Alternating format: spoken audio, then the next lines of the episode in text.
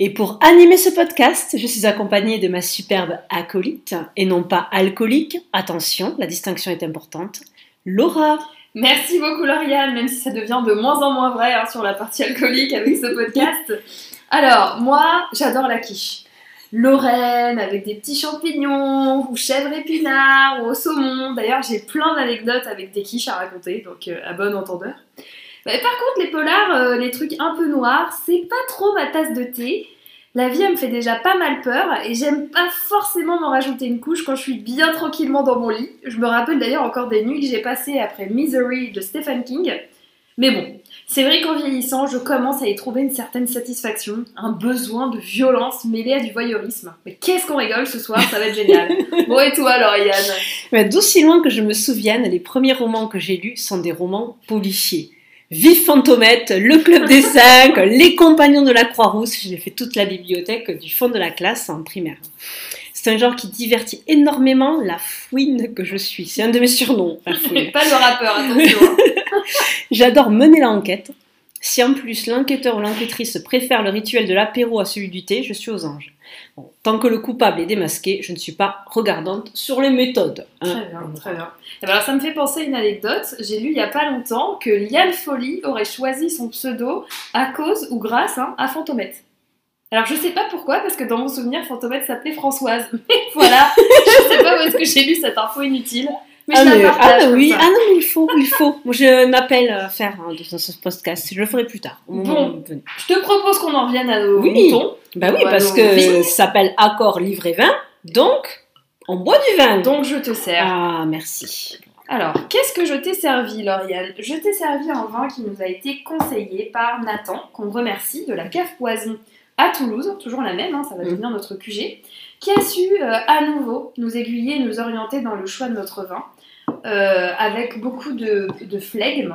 Alors ce mois-ci, on découvre Serpent à plumes du domaine Calmette. Donc déjà, ce qui saute aux yeux, c'est une très belle étiquette blanche et bleue avec un serpent qui, qui s'entortille autour du titre du vin et qui nous raconte à l'arrière la légende mexicaine du serpent à plumes qui est le dieu de l'agriculture et de la viniculture. Mmh, joli. Alors ce que Nathan nous a promis, c'est un Malbec avec un peu de merlot, puissant mais avec de la fraîcheur, des tanins à l'effet velouté, des fruits très mûrs, et c'est donc un domaine qui a 13 pouces dans les hauteurs du Cos, dans le Lot. Je te propose tout de suite que nous trinquons à Nathan et au vin. Et aux belles lettres. Et bien évidemment, évidemment, bien sûr. Ah C'est croqué dans la grappe. Ah, j'ai l'impression de faire une rando là. Moi, ah je, vois une je vois des chaussures Décathlon. Je vois des chaussures qui Et oui, ouais, ouais. Et le sac à dos qui va avec. Mais c'est de la bonne grolle. C'est la désaltérance euh, électrolyte hmm. de milieu de randonnée quand tu te sens un peu faible. Oui, c'est ça. Oui. c'est la goutte de sueur qui perle à ton front, mais de manière un peu sexy quand même. ah oui, moi j'ai la sueur très sexy. Hmm, mais oui, non, non, mais c'est ça. C'est les, les cheveux qui collent au crâne, mais, mais tu gardes la classe quand même. non, plus sérieusement, moi je. Tout de suite, euh, ça m'évoque euh, un buisson de framboises euh, quand je vais me mm. promener en forêt l'été. Il y a quelque chose de très très Du chasseur-cueilleur. Moi je me sens chasseuse-cueilleuse. Mais c'est vrai, il y a quelque chose du, vraiment de tellement dans le fruit. On a envie, on sent qu'on croque des petites choses. Là, ah, c'est un vrai petit plaisir. Oui, c'est un petit peu le premier tome du deuxième sexe finalement. C'est une étude anthropologique euh, de, l'espèce humaine. Oui, je pense que c'est ça. Bon, très bien. Et eh ben, écoutez, on reviendra plus tard avec une dégustation peut-être un peu plus pointue, moins imagée. Mais en tout cas, c'était notre, première impression de serpent à plumes. Bon, alors, pour en revenir à notre livre du mois, Lauriane, de quoi qu'est-ce qu'on va parler que ce soir? Qu'est-ce qui se passe? Alors, en avril, ne change pas le fil. C'est ça le dicton, non? Donc, presque. Ouais, presque. Donc, je vais commencer par la couve. Je commence toujours par ça. Donc, il y a un subtil camailleux de bleu de la porcelaine vintage, un œillet rouge dans un cruchon, a cup of tea pour accompagner a piece of quiche. Bon, on aurait préféré un verre de vin, en fait. Oui, c'est pas faux. Mais ça rappelle trop le sang, je pense. Ouais, peut-être trop. Et sur cette part de quiche coupée avec une pelle à tarte déjà ensanglantée, sur laquelle flottent des mouches, la quiche fatale, un plat qui se mange chaud comme la vengeance. Euh, je crois que nous avons lu un roman policier ce mois-ci. Il semblerait. Ouais, il semblerait. C'est le premier roman euh, de la série Agatha Raisin de M.C. Beaton. Donc l'enquêtrice, malgré elle, Agatha Raisin a été une brillante femme d'affaires à Londres et a décidé de s'installer dans les Cotswolds, excusez-moi pour la prononciation, pour cela couler, douce sans penser à la vie de ménagère plan-plan qu'elle devrait y mener. Bon, elle s'ennuie très très vite, hein, ces deux femmes, et elle décide de gagner la sympathie des habitants du village en trichant à un concours de quiche. Ah Pas de bol, le président du jury crève empoisonné en la mangeant. Donc Agatha refuse de croire à un fâcheux incident et la voilà en train de se battre contre sa nature en jouant la bonne samaritaine avec des vieux. Elle court la lande de concours de chiens en compétition de tartes. Elle remue toutes les affaires au bloc du village et elle ne veut pas se faire que des amis, mais ce ne sera pas en vain puisque le coupable sera arrêté grâce à elle. Oh, elle est trop forte. elle est forte. Par contre, je pose une question. Il me semble avoir vu qu'il y a eu un, prequel, je crois que c'est comme ça qu'on dit maintenant, à La Quiche Fatale et qu'il y a un premier roman qui est sorti, enfin un roman qui dans la chronologie précède La Quiche Fatale que j'ai vu sur internet tout à l'heure. Donc voilà, euh, on peut mener l'enquête. Mais on, sent qu'il y a une, une, fille qui a une formation de journalisme dans ce podcast et une autre qui s'est contentée de regarder Wikipédia. Non, mais moi, après avoir lu Agatha Raisin, j'avais envie de mener l'enquête. Donc j'ai cherché des sujets. Donc bon, alors, euh, il me semble que là, il faut que je vous dise ce que j'en ai pensé. Alors pour bien commencer, moi j'ai envie de dire que j'étais heureuse. Je me suis dit, ça y est, enfin, on retourne sur un bon vieux roman et ça fait plaisir. Alléluia. Ce que je dois quand même me confesser ici, c'est que j'étais un peu en manque là. J'avais besoin de littérature, ça j'étais pas bien. Donc Agatha Raisin et la quiche fatale, moi je l'avais vu en librairie euh, il y a pas mal de temps maintenant, et j'avais été assez intriguée justement par cette couverture qui ressort vraiment dans un rayon polar, qui généralement euh, est un assemblage de couvertures très noires, et puis il y a pof ce truc bleu qui vous saute aux yeux. Et de manière générale, moi j'aime beaucoup quand on joue sur le décalage avec des codes classiques d'un genre. Et c'est vraiment ce qui se passe ici. Hein. Moi je me suis régalée. Mm. Sans mauvais jeu de mots, je préviens tout de suite, je suis en forme ce soir. plusieurs. Alors on sent tout de suite qu'on va être dans un récit un peu ludique, avec de l'humour. Hein. Sur la couverture, il y a écrit La vengeance est un plat qui se mange chaud. Ha ha ha, qu'est-ce qu'on se marre Avec des marqueurs du polar, puisque, spoiler, comme tu l'as dit, quelqu'un est mort empoisonné par une quiche. tu l'as dit aussi, pas de bol ou pas d'assiette. va voir comment vous ça. Et c'est donc notre Agatha Raisin qui va devoir mener l'enquête. Enfin, devoir. Moi, ce que j'ai envie de lui dire quand même, c'est qu'elle a la chance d'avoir une retraite, ce qui sera probablement pas notre cas, et elle en profite pour faire n'importe quoi avec. Moi, à sa place, mon roman, ça aurait été Laura va à la pêche, et ensuite elle rentre bouffer du choc devant la télé. Bon, après, je te cache pas que c'est moins romanesque. Mais quand même, je me serais moins pris la tête à sa place. Mais en plus, elle a une retraite anticipée, hein. Ah parce n'a pas 60 ans. Hein. Elle se la coule douce, la petite Agatha. Bon alors, parlons-en justement de cette Agatha. Moi, je l'adore. Mais quel personnage principal On est de pile poil dans ce qu'on appelle la middle age woman, donc cette femme entre 45 et 65 ans qu'on voit franchement hyper rarement au cinéma, à la télévision ou dans les livres. On n'en parle pas. ces femmes-là sont invisibles. Et ça fait du bien de la voir. Parce qu'en mm-hmm. plus, Agatha, elle a rien d'exceptionnel au final. Elle a même pas mal de défauts. Hein. Elle est un peu seule, elle est un peu paumée, un peu désagréable, elle a un peu trop la gagne, elle a un peu d'ego. Mais franchement, elle essaye. Elle, vient de se dire que son quotidien d'attaché de presse dans son cabinet londonien, ça allait plus le faire. Et elle s'accroche à son rêve qu'elle a depuis toujours, c'est d'aller se mettre au vert dans les Cotswolds. Alors moi j'ai regardé sur Google Maps, ça a l'air charmant. Mais finalement, Agatha, bah, c'est une bonne vieille bobo. Comme on n'en fait plus. Oui, et je trouvais culotté de choisir une histoire avec une kenka, comme tu disais. Et euh, qui d'ailleurs pose les problèmes de la quinca. Elle a un problème de solitude, on voit que elle a été carriériste, donc bref, voilà, elle a un faux ami qui vient la voir de Londres à chaque fois, qui profite plus d'elle qu'autre chose. Bon voilà, elle subit des jugements des autres, elle a des difficultés à trouver l'amour. Bon, euh, moi je trouve que c'est très novateur ça. Et j'ai trouvé ça chouette. Et rafraîchissant. Mm. même si c'est parfois un peu caricature. oui, bon, voilà. Et elle pose aussi le problème, pas seulement de la quinca, mais aussi de l'attaché de presse. Mais on y reviendra. Donc quand cette Agatha, elle arrive dans son cottage récemment acquis, ça se passe pas tout à fait comme elle le voudrait et elle se retrouve confrontée aux autres qui sont pas très très sympathiques, mais elle se retrouve surtout confrontée à elle-même. Et alors là, catastrophe. Pour la première fois, elle peut plus utiliser le travail pour s'abrutir. Et elle est bien obligée de constater ses manquements, hein, dans parce qu'elle aime pas trop chez elle. Moi, j'ai trouvé que l'autrice, elle était assez maligne parce qu'elle arrive à poser un questionnement un peu sur le sens de la vie, sur la solitude, sur ce que ça veut dire de se remettre en question quand on est plus tout jeune, sur ce que ça veut dire de changer de vie à un certain âge et s'intégrer quand on est une personne complètement lambda qui débarque quelque part. Et, elle insère toute cette réflexion MC Beaton dans son histoire d'empoisonnement. Donc en plus de la quiche, c'est un millefeuille narratif. C'est la... Oh, oh les jeux de mots, bravo, bravo. c'est les grosses têtes. Je en forme ce soir. Donc, notre monsieur Cumming Browns, qui a un des mœurs un petit peu légères. C'est la, la, victime, il faut préciser. Oui, on l'a pas dit encore. Comme non, non, on l'a pas dit. il, voilà, il mange la quiche de trop et quick, c'en est fini. Bon bah malheureusement pour Agatha, c'est sa quiche qui tue le monsieur. Mais en fait, c'est pas sa quiche, elle vient d'un traiteur londonien. Donc on a un peu peur pour notre héroïne, pardon. Mais rapidement, la police, qui est incarnée par Bell Wong, conclut un accident et dédouane Agatha. Sauf que elle, non, elle y croit pas. C'est bizarre tout ça, et elle commence à fouiner. Et tout le roman va nous trimballer de manière assez sympathique dans ce village de Carsley et les alentours, avec quelques petits allers-retours à Londres hein, quand même, euh, nous mettre sur certaines fausses pistes. Hein. On pense au départ à la femme du défunt, puis aux nombreuses maîtresses de Monsieur Cumming Browns. Personnellement, à un moment, j'étais persuadée que c'était la femme de ménage, puisque finalement, elle avait accès à tous les domiciles des, gens dans le village. Et je trouve qu'on est bien trimballé et que c'est pas trop forcé. Hein. MC Lytton, elle nous amène d'un indice à l'autre de manière assez fluide.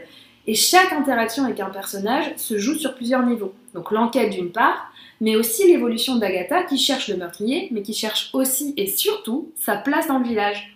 Mm. Mm. J'ai aussi beaucoup aimé euh, l'arrivée d'un certain James Lacey ah qui vient remplacer l'ancienne voisine acariâtre d'Agatha et qui a l'air d'être plutôt beau gosse. Euh, voilà, on apprécie aussi l'ambiance qui est euh, vraiment très anglaise, hein. c'est un peu tous les clichés, c'est ce que tu as dit, c'est la cup of tea, c'est la réunion des dames du village. Faut faire des charities. Voilà, c'est le marché, c'est les concours, voilà, il y, y, a quelque chose de très anglais qui est assez sympathique. Et pour conclure, le style il est fluide, il y a de l'humour, ça se lit très bien. Et je pense que c'est totalement adapté pour les gens qui sont pas forcément des grands amateurs de polar, mais qui ont envie de rentrer dans cet univers euh, tranquillement. Bon, alors le petit bémol quand même que je mettrais, c'est que je sais que j'ai apprécié ma lecture, mais j'ai pas non plus trouvé le roman particulièrement mémorable. Je le trouve à certains égards un peu manichéen, mais ça, ça se lit bien, c'est une lecture plaisir, facile, qui m'a pas non plus trop marqué comme d'autres polars ont pu le faire. Et je pense notamment à Mamie Luguerre de Benoît Philippon, qui joue aussi sur le décalage comique, mais qui à mon sens va beaucoup plus loin dans sa proposition. Voilà. Bon, et toi, Lauriane, qu'est-ce que tu as pensé de cette quiche fatale? Bon, J'étais ravie de lire un roman policier. Euh, le titre m'a fait tout de suite rire. Donc, contrairement au mois dernier, j'y suis rentrée avec un super a priori. Hein, voilà. Et j'avoue malheureusement que les premiers chapitres ne m'ont pas embarqué.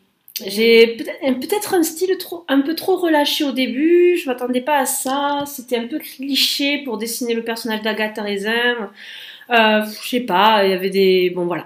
Mais bon, il y a des aspects parodiques dans ce personnage, effectivement. Euh, Agatha Raisin, c'est euh, Agatha Christie et Hercule Poirot qui ont fait des chocs à pic, et puis ça donnait, pour un podcast sur le vin, je trouve, Agatha Raisin, c'est pas mal, voilà. C'est parfait. Et puis bon, l'art de la parodie est très compliqué. C'est très difficile de trouver un juste milieu, mais l'autrice y arrive au chapitre 3-4. Hein, elle trouve le bon ton et bon, ça se stabilise. Et après, je l'ai lu avec grand plaisir, vraiment. Oui, je trouve que c'est jamais fait de manière désagréable. Parfois, la caricature, c'est vraiment fait à la truelle et ça devient difficile à lire parce qu'on n'y croit pas. Et je trouve pas que c'est le cas ici. En non. On accepte le contrat implicite et on rentre dans la lecture assez facilement. Oui, mais c'est plus une instabilité dans le style. Je sais pas, c'était pas. C'est peut-être le, le, tout début, en fait. C'est le premier qu'elle a écrit de la série et il y avait quelque chose à trouver. Bon, voilà, je sous-entends que c'est un diesel. Donc, euh, non, pas tout à fait. ça peut être beaucoup plus long, mais voilà. Faut se méfier, le gazole, ça enfle en ce moment. Hein. Alors après ce personnage, ce qui est très étonnant, c'est qu'elle est très attachante, cette Agatha. Elle arrive à... MC Beaton a compris comment on faisait des séries. Cette femme a écrit que des séries, hein, d'ailleurs, dans sa vie. Euh, ben, en fait, elle a écrit un personnage auquel on s'attache véritablement. Et pourtant, elle est, je trouve, antipathique au possible. elle est très autoritaire, elle n'a aucun scrupule à tricher pour gagner, elle juge très facilement ses interlocuteurs. Au début, c'est limite raciste. Quand elle voit le policier pour la première fois, il est d'origine asiatique, elle dit quelque chose de, de limite, quand même, en le voyant. sur le physique, elle est très critique. Euh, sur la vieillesse, les femmes plus vieilles qu'elle, elle est affreuse. Elle n'est pas classe du tout parce que, que, dans Agatha Christie, on a des personnages comme Hercule Poirot, Miss Marple qui sont très chics. Alors elle, elle est vulgose au possible. Mais en même temps, elle est dans ce décor qui est très british, comme tu disais, très classe, très chic, très, euh, très attendu. Moi, je l'ai jamais trouvée vulgaire. Enfin, je m'arrête sur ce que tu viens de dire. C'est qu'à aucun moment, je me suis dit qu'elle était vulgaire. Je me suis dit que oui, elle était pleine de défauts. Mais, euh, mais en même temps, je trouve que c'est ça qui fonctionne. Elle est très franche, en fait. Elle, elle est totalement honnête avec elle-même. Tu vois, elle sait très bien qu'elle a la gagne qu'elle en veut, qu'elle est prête à tout. Oui, mais elle est cohérente, mais du coup, on s'attend pas à ça. Pour un personnage british, c'est vraiment tout le temps dans la retenue euh, des paroles. Et elle, elle y va franco, elle est tout le temps. Euh, elle est un peu dans l'excès des émotions. Euh, oui, elle est, elle est, complètement dans l'excès. Enfin, c'est clairement une drama queen, Agatha. Mais c'est ça que j'ai trouvé génial ah, et, qui me l'a rendu sympathique tout de suite, en fait. Je me suis dit, c'est un personnage qui n'est pas une façade lisse, qui est plein de crevasses, plein de défauts, plein d'aspérités. Et c'est génial, en fait, je trouve, de partir avec un personnage comme ça. Parce qu'on y croit beaucoup plus et on a envie de voir sa rédemption et, comment elle va évoluer davantage qu'une euh, une façade, quoi. Oui, mais justement, je pense qu'elle a compris au bout d'un moment, MC Beaton, qu'elle avait construit ce personnage-là qui n'allait pas du tout dans le décor, qui, est, qui reste très cliché. Et, euh, et c'est ça, c'est ce décalage-là qui faisait la parodie, en fait. Bon, euh, Agatha, elle n'est pas du tout perspicace au début, elle, fait, elle part dans tous les sens dans son enquête. Et en fait, bah, il y a ce décalage de cette euh, espèce d'éléphant au milieu d'un magasin de porcelaine là, qui, euh, qui fait rire de suite. Elle va tirer, en fait, Agatha va tirer les personnages et le décor dans leur excès, et finalement, elle va créer des dérapages, mais qui sont géniaux. Une baston, Enfin, à un moment, elle se bat comme une chiffonnière, un concours de chiens. Et à un moment, il y a les femmes du village qui font des charités, se retrouvent à un, spectacle de Chippendales. Enfin, enfin, voilà, il y, a des, une vente aux enchères qui est fabuleuse. Euh, et puis, euh, bon, je ne vais pas trop spoiler à la fin, mais bon, il y a une histoire d'incendie. Je trouvais que c'était très contemporain. Bon, voilà. Oui, c'est très réussi. Et en fait, finalement, moi, je trouve que qu'elle arrive bien à montrer de manière humoristique que le vernis d'un village anglais où tout le monde se tient de manière proprêtre, il faut pas grand chose pour le fissurer et que derrière les gens ils sont c'est des animaux oui, quoi. ils sont prêts à se taper dessus pour, en, fait, c'est, en, fait, c'est la seule qui est vraiment honnête. C'est, ça, c'est celle qui est le plus droite dans les bottes. Et effectivement au départ elle, elle va pas du tout avec le décor mais c'est ça aussi c'est comment elle et le décor vont s'influencer pardon s'influencer mutuellement pour donner la suite de l'histoire. C'est ça que je trouve euh, touchant. Oui euh, j'ai adoré l'intertextualité. Mhm. Et on sent euh, voilà, que MC Beaton, euh, bon, elle adore les grands classiques d'Agatha Christie. Le train est très présent, alors que bon, je sais pas si à notre époque, les Anglais prennent autant le train que ça, mais il y a toujours dans Agatha Christie le train qui va, qui vient. Les mondanités sont là. mais en même temps, il y a une évolution de la perception de la femme. Je voudrais rebondir sur le fait de Mister, la victime, là, Mr. Cumming euh, aux mœurs légères, non. En fait, euh, les femmes passent à la casserole pour pouvoir, si je me sens mauvais jeu de mots, avant pour pouvoir gagner les concours. Non, c'est approprié, c'est Voilà, voilà. Mais donc, donc c'est quand même un gros cochon, ce monsieur. Non, ce n'est pas, il n'y a pas juste les mœurs légères. Tu as tout à fait raison. C'est la promotion canapé de, de la, ah du concours de quiche. Donc c'est vraiment déprimant. Et euh, effectivement, quand on nous balade d'indice en indice, c'est un moyen de faire un portrait de, cette, de ce petit village, un portrait de société. Euh. Et puis il y a aussi euh, ce beau, cette belle réflexion sur une question moderne de l'immigration et l'immigration clandestine, notamment en Angleterre, parce qu'à un moment, bon, euh, ben Agatha va réfléchir à donner certains indices pour pouvoir protéger euh, le frère, le, beau-frère d'un de ses amis finalement.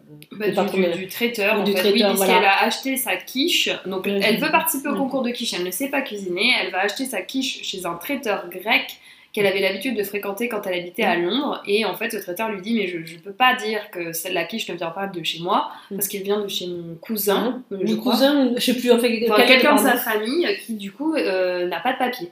Du coup, ce serait l'exposer que de le dénoncer. ce serait une manière simple de, du coup, de dédouaner euh, et, de trouver, enfin, de, de, montrer qu'il y a un meurtre. Mais du coup, c'est pas possible. Donc, effectivement, ça pose question. Même si c'est, euh, je pense, un, procédé aussi un peu malin pour faire continuer l'enquête. Oui, bien sûr. Mais bon, cette, cette, question est posée. Voilà. Euh, bon, ben, je trouve que le roman est hyper bien ficelé. Effectivement, euh, on, on, cherche jusqu'au bout qui est le ou la coupable. j'ai beaucoup aimé. J'ai passé un bon moment. C'est un bon, un bon divertissement policier. Complètement, c'est Mm, complètement ça, c'est un divertissement. Bon, alors tout de suite, et comme d'habitude, Lauriane, je te propose que nous allions retrouver notre cher MC Beaton, qui une fois de plus a accepté de prendre l'Eurostar pour se rendre en France et qui a bien voulu faire un petit crochet par accord livre-20. Donc vous nous connaissez un peu maintenant. C'est une interview qui est totalement fictive, mais complètement exclusive. Et puis je tiendrai à dire exclusive aussi parce que c'est une interview posthume. Ça c'est pas tous les jours que ça arrive. Ça n'arrive pas tous les jours. voilà. Elle est revenue d'entre les morts. Pour nous. Voilà, exactement. Bonjour, euh, MC Beaton. euh, Hi. ben, on- peut-être euh, on prend un petit verre pour commencer. Oui, oui, oui, oui, oui, vous avez raison. J'ai la gorge un peu sèche. euh, c'est à force d'être dans ma tombe. Donc, vous êtes la deuxième autrice britannique après J.K. Rowling que nous recevons en interview ici pour Accord Livré 20. Vous vous prénommez aussi en initiale. Est-ce un gage de succès, MC Beaton JK, MC, pour moi c'est incomparable. Euh, MC Beaton, ça claque, ça rappe. Je veux, je veux après, un petit peu toucher les jeunes, hein, mais pas aux couches culottes comme l'autre. Euh, ceux qui veulent faire bouger les lignes, qui veulent apporter l'urbanité dans les Cotswolds. Alors, je me présente en MC du roman policier contemporain. C'est de la com qui marche. Plus généralement, le pseudo, c'est ce qui fait vendre. J'ai un pseudonyme par genre. J'ai écrit de tout. Je suis une écrivaine schizophrénique et tout mon succès repose sur ça. Je suis Marion, le caméléon. Marion le caméléon, très mignon. Et vous comptez euh, aller vers le roman jeunesse peut-être, je sais pas. Écoutez, euh, les canaux de communication d'outre-tombe ne sont pas encore tout à fait ouverts. Ah, mais si l'opportunité se présente, je ne la manquerai pas. Vous Ah, connaissez, je saute sur toutes les occasions. Ah, ben oui. Vous êtes illustré dans le roman historique et le roman d'amour avant de, de vous tourner vers le policier. Vous appréciez écrire des séries. Si j'ai bien compté, il y en a 11. Je ne me trompe pas. hein. Oui, oui, tout à fait. Mm. Il vole. Oui. Vous pouvez nous expliquer cette appétence? Ah bien sûr, je suis là pour ça. Alors, quand j'accouche d'un personnage, car il s'agit bien de ça, je n'ai pas envie de l'abandonner sur le chemin. Il vit près de moi, il évolue à mes côtés, il compte pour moi et je compte pour lui. Nous marchons main dans la main sur le chemin de la vie, enfin maintenant de la mort. Alors vous m'avez cru, vous avez marché, je le vois à vos yeux. Alors, je vois même la larmichette dans votre œil. Alors mais non, c'est du business tout ça. Un personnage créé, je l'exploite jusqu'à la moelle. Comment croyez-vous que j'ai pu écrire autant? S'il fallait à chaque fois refaire la fiche perso, je ne m'en sortirais pas. Efficacité égale succès. Ah, Une vraie femme d'affaires, oui. Euh, un peu comme Agatha.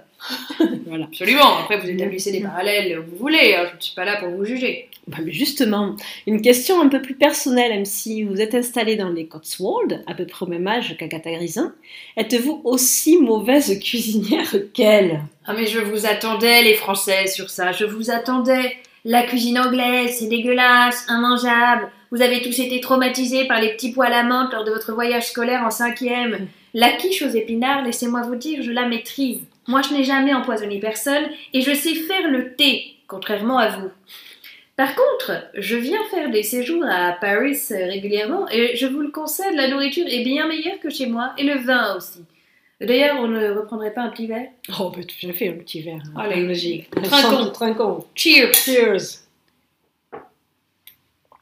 En parlant d'Agatha et Agatha Christie dans tout ça, on sent bien que vous cherchez le rapprochement avec elle et sa célèbre Miss Marple. Ah là là, vous ne lisez pas les polaires pour rien, vous, petit, hein Mais oui, bien sûr, on peut pas dire que j'ai fait dans la dentelle de Calais. Évidemment, je suis écossaise.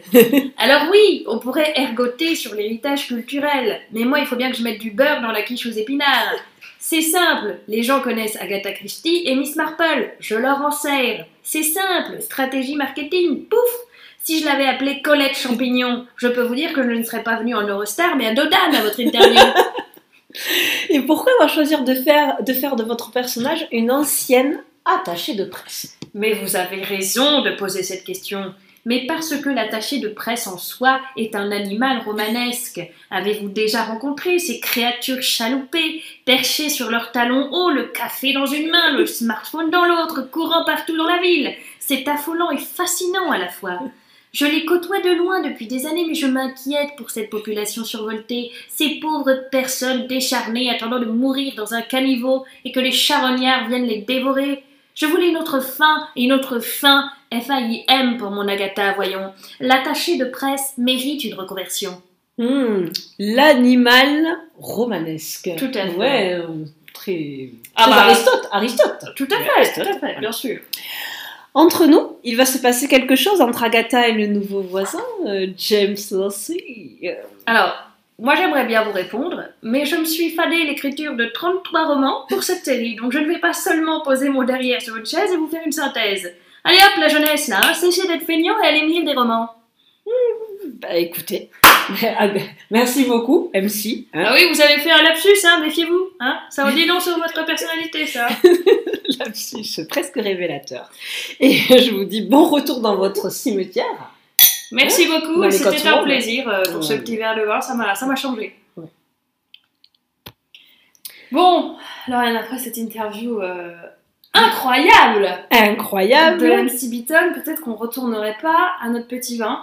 Eh bien écoute, euh, je crois que c'est le moment de, de le déguster de manière un peu plus subtile, avec euh, nos nombreux, nombreux cours d'œnologie qui se poursuivent d'ailleurs. hein. Là, on en est au master. Ça Ah bah attendez, euh, oh là là, Là, je suis plus à combien j'en suis de CTS, mais j'arrive plus à compter, je bois trop de vin, mais ça tombe. Alors, on commence avec euh, la robe du vin qui est assez foncée.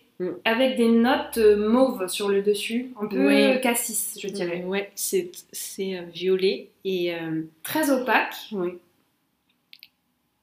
Mm. un nez. euh, on sent le fruit déjà dans le nez, Ouais, il y a quelque Euh, chose de. fruit rouge, effectivement. Et de boisé aussi, non Un Alors petit peu de bois, oui, effectivement. Je me trompe. Ouais. Je sais pas, j'ai l'impression que c'est à la fois boisé et à la fois minéral, mais peut-être que je me trompe. Ah, j'ai moins le minéral, moi. J'ai l'impression le- qu'il est très aéré, que ça fait un peu des bulles. Je sais pas si tu vois, ça fait fruits, rouge, Oui. boisé, bulle d'air un peu, un peu fraîche. D'accord, Et on ouais. revient sur quelque chose C'est de possible. Après, c'est peut-être un, c'est un vin jaune, je pense.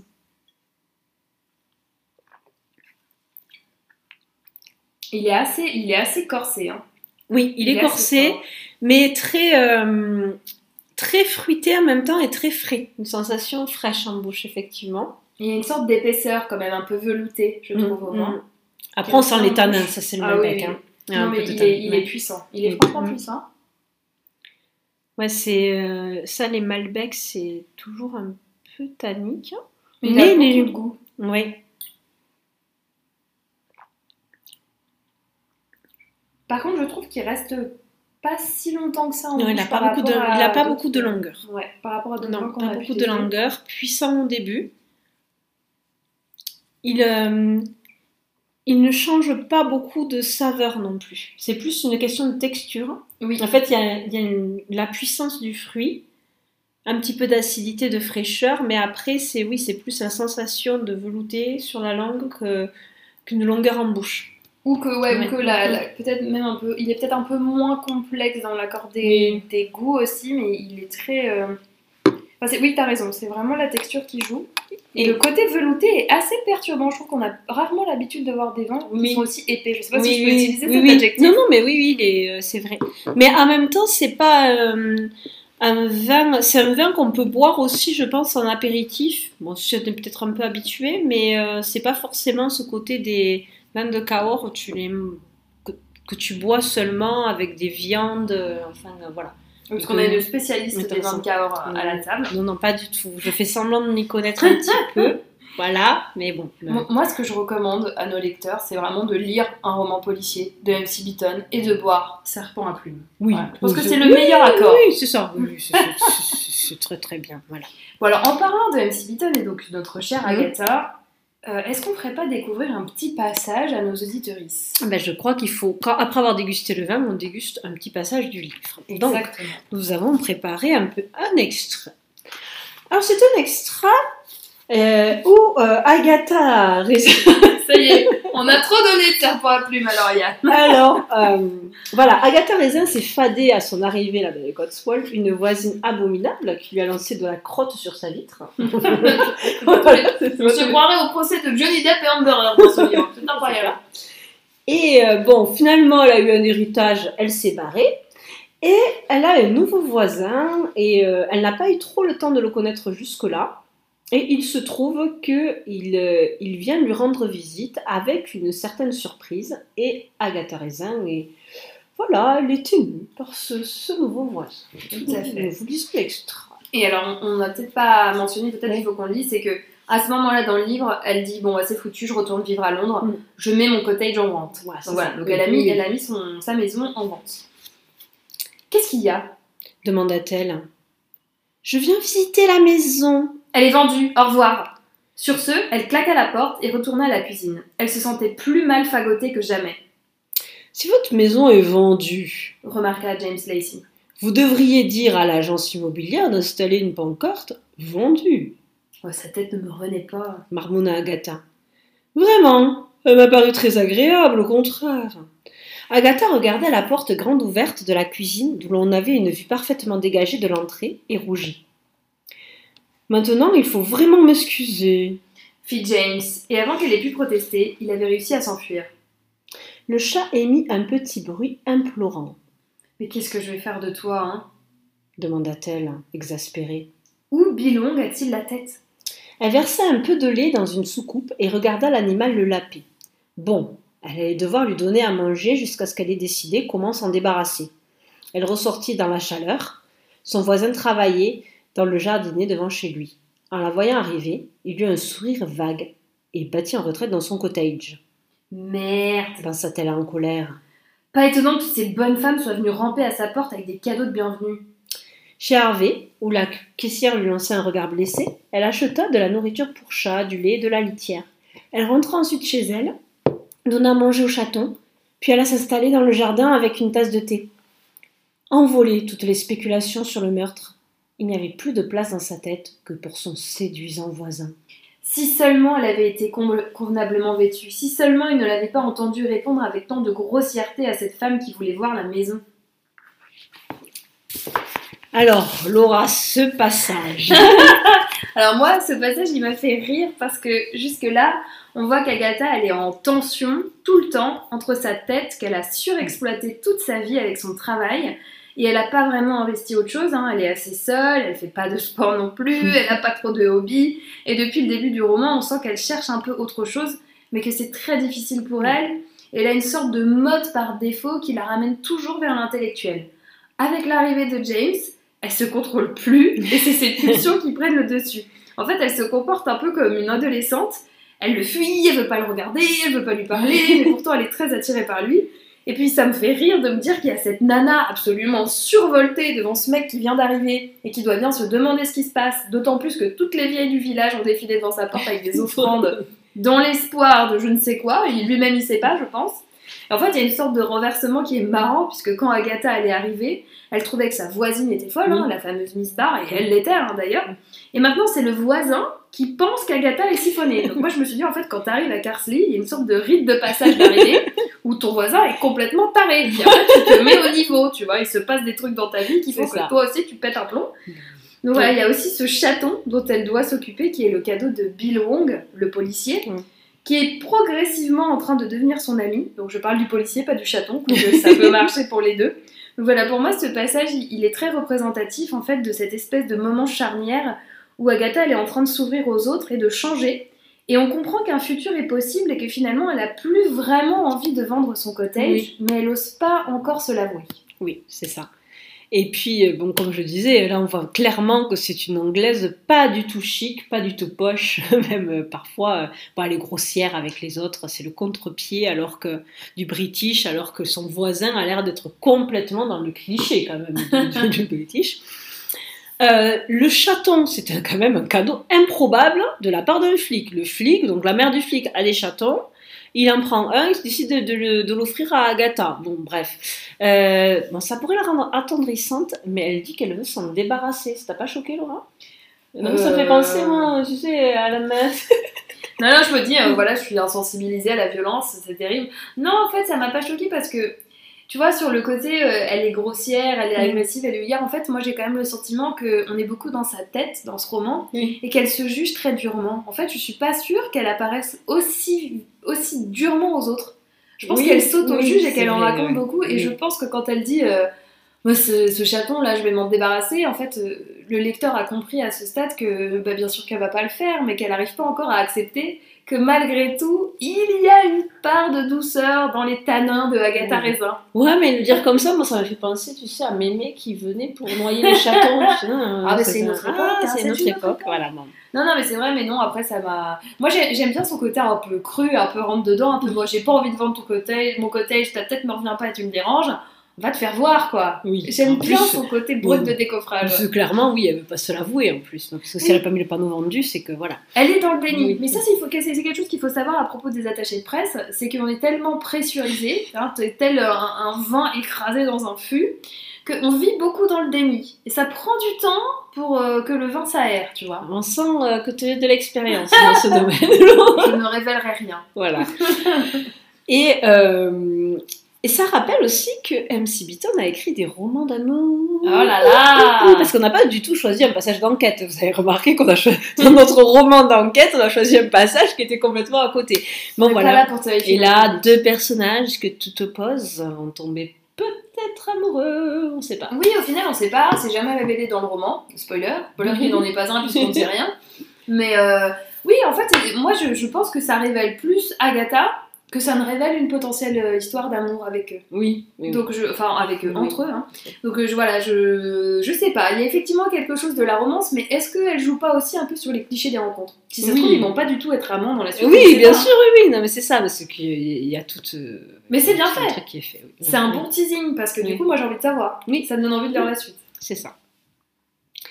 Eh bien, écoute, Laura, est-ce qu'on n'en serait pas au dernier verre? Oh là là, mais ça passe Oh beaucoup là trop là, vite. Je te resserre, Lauriane. Écoute, Donne-moi ton verre. un petit peu plus. Un peu de serpent à plumes.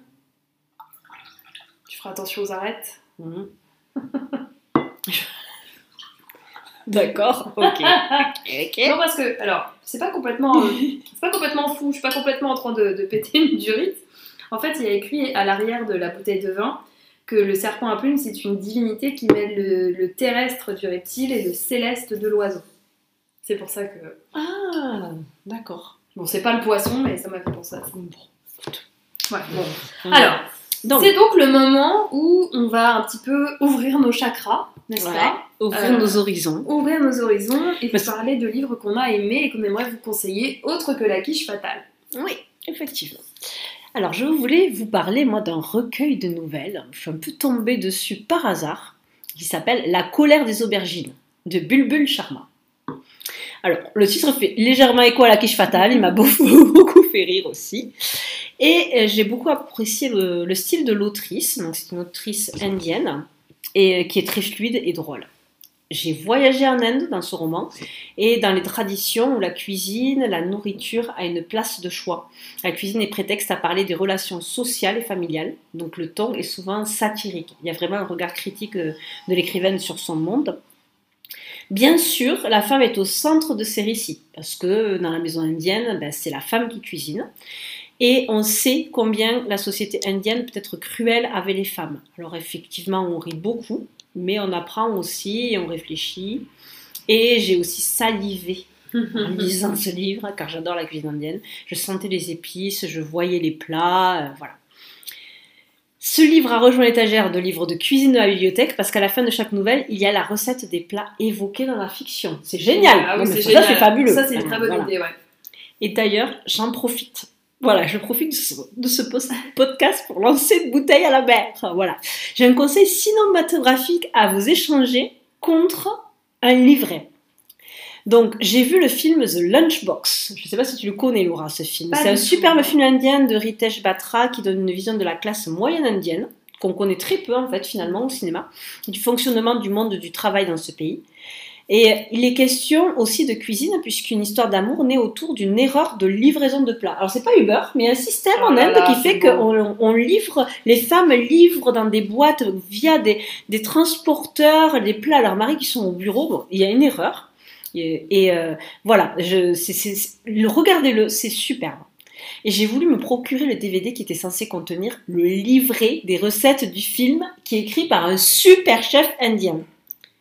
Et ben en fait, j'ai reçu bon, via hein, une plateforme que j'ai pas, dont j'ai pas envie de faire la pub, le DVD. Mais on, Également, on ne vous dira rien, mais son patron voudrait aller dans l'espace. Voilà, c'est ça, exactement. Vous savez, c'est les DVD que vous achetez au bled, clairement, que vous savez qu'ils ont été gravés à la maison. On a imprimé la jaquette avec une vieille imprimante. c'est clairement ça que j'ai eu. J'ai payé le prix fort. Et en plus, c'était pas la version avec le livret. Bref, si vous avez ce livret, je suis prête à y mettre quelques roupies. Des roupies Des roupies C'est un mélange de roupies et de roofies. Il y Des a la drogue du violeur en anglais quand même. Méfiez-vous des transactions avec Voilà, donc écrivez-nous en private message dans euh, accord livré 20. Mais on est-. S'ils veulent vraiment nous écrire, Ah oui, peuvent, hein. ah c'est accord livré 20, tout au pluriel, tout attaché, à gmail.com. ouais. Et donc si vous avez ce livret, euh, on peut peut-être trouver un marché. Voilà. Je pense que tu as mortellement vexé les gens du bled qui impriment des DVD pour leur prochain, qui font de leur mieux. Non, mais je, je suis désolée, mais bon, vous voyez très, mais c'est très bien, c'est des, mais moi je voulais le livrer. Je voulais pas. euh, Après, le, le film est, est- est très bien gravé d'ailleurs. hein. Je sens que dans bled, les graveurs de DVD sont de qualité. Attends, c'est tellement savonneuse d'ici à ce qu'on nous, on nous envoie une quiche empoisonnée. Bon, Bon, j'enchaîne, on enchaîne, on enchaîne. Alors moi, je l'ai mentionné pendant le podcast, j'aimerais parler de Mamie Luguerre. Alors rassurez-vous, il n'y avait pas de livret à l'intérieur. On m'a vendu le livre imprimé de la première à la dernière page, il n'y avait pas de souci. Donc, euh, Mamie Luguerre, c'est l'histoire de Berthe, une grand-mère pas comme les autres, puisqu'elle n'hésite pas à tirer à bout portant sur la flicaille devant chez elle. Et c'est au cours de sa garde à vue qu'on va remonter avec elle son histoire, souvent bien sombre, bien cynique, mais aussi très drôle, qui est jalonnée de nombreux meurtres. Alors au départ, c'est le côté un peu décalé d'une grand-mère, personnage principal d'un roman noir qui m'a attiré l'œil. Ça avait l'air plein d'humour, mordant comme j'aime, un poil cynique, un poil sarcastique. Au final, le roman, il m'a complètement cueilli. Il, s'est révélé être très profond, euh, même assez poétique. Et on suit l'histoire de cette femme et de tout ce qui a pu lui arriver avec beaucoup d'implication et beaucoup de tendresse. Le récit est très dynamique, mais il a aussi beaucoup de finesse et d'empathie pour son personnage principal. Enfin, pour ses personnages principaux, parce qu'il y a aussi l'inspecteur Ventura qui rentre dans l'équation. Je l'ai trouvé très réussi, c'est à la fois un bon polar qui tient en haleine et un roman psychologique sur le destin d'une vie, le destin de cette femme. Franchement, c'est fabuleux, c'est encore plus réussi que ce que je croyais en l'achetant et j'avais vraiment un a priori extrêmement positif. Ce livre, au final, il m'a beaucoup marqué et même si je suis pas l'experte du roman noir, hein, loin de là, je pense que c'est facilement dans mon top 3 de mes polars préférés. Ah, quand même. Quand même. Alors, Mamie Luger, elle me donne envie aussi. hein. Oui, allez-y, Bon. lisez Mamie Luguerre. Bon, eh bien, qu'est-ce qu'on en dit ça de De ce vin, de ce livre. euh, Voilà, est-ce que c'est un bel accord? Est-ce que c'est un rouge qui tache ou un grand cru Euh, Moi, je pense que c'est un bel accord. Je pense que le vin et le livre se répondent bien. Il y a une espèce de droiture dans les deux, Mhm. de justesse, de ligne droite. Euh, Ils savent où ils vont les deux. Oui. Ils nous perdent pas en chemin, même s'ils nous emmènent un petit peu à droite à gauche, mais ça reste, ça reste très franc. Autant le livre que le goût du vin. Mais à droite à gauche comme le serpent. Tout à fait. Bon, ça se tortille un petit ça peu, mais ça reste droit Mais dans voilà. ses ambitions. Donc pour moi, vraiment, l'accord fonctionne et il se marie très bien. Et pour toi, Lauriane? Eh ben moi, c'est un très bel accord. J'ai pris plaisir à boire ce vin.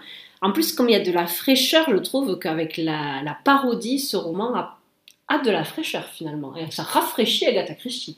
Exactement. Voilà. Donc ça va très très bien. J'étais ravie de boire ce vin. Donc c'est Serpent à plume de, de domaine La Calmette. Et ça nous a été conseillé par Nathan de la cave Poison sur le faubourg de Bonnefoy à Toulouse. Voilà, donc n'hésitez pas à y faire un tour si vous passez par là. Euh, J'en profite aussi pour dire que je pense que quelque part aussi, euh, avec les derniers livres qu'on a lus, forcément, euh, Agatha Raison par comparaison nous a paru euh, aussi vraiment très bien, parce qu'on était en manque de fiction Oui. et qu'on avait besoin de se retrouver dans un roman. On a eu besoin de se faire du bien là. hein. Après avoir exploré des choses, on était peut-être un peu moins à l'aise, on est plus revenu dans Mm. notre précarité. Ouais. Bon, mais voilà, je pense que c'est déjà le moment de se quitter, malheureusement. Donc, un grand merci à nos auditorices. On espère que vous avez passé un aussi bon moment que nous. Si le podcast vous a plu, n'hésitez pas à nous laisser un commentaire positif. Si ça vous a pas plu, bah revenez la prochaine fois, on sait jamais. Et nous, on se retrouve le mois prochain pour un livre inédit, écrit au grand air et pas en batterie. Santé à vous et n'oubliez pas de boire avec Modération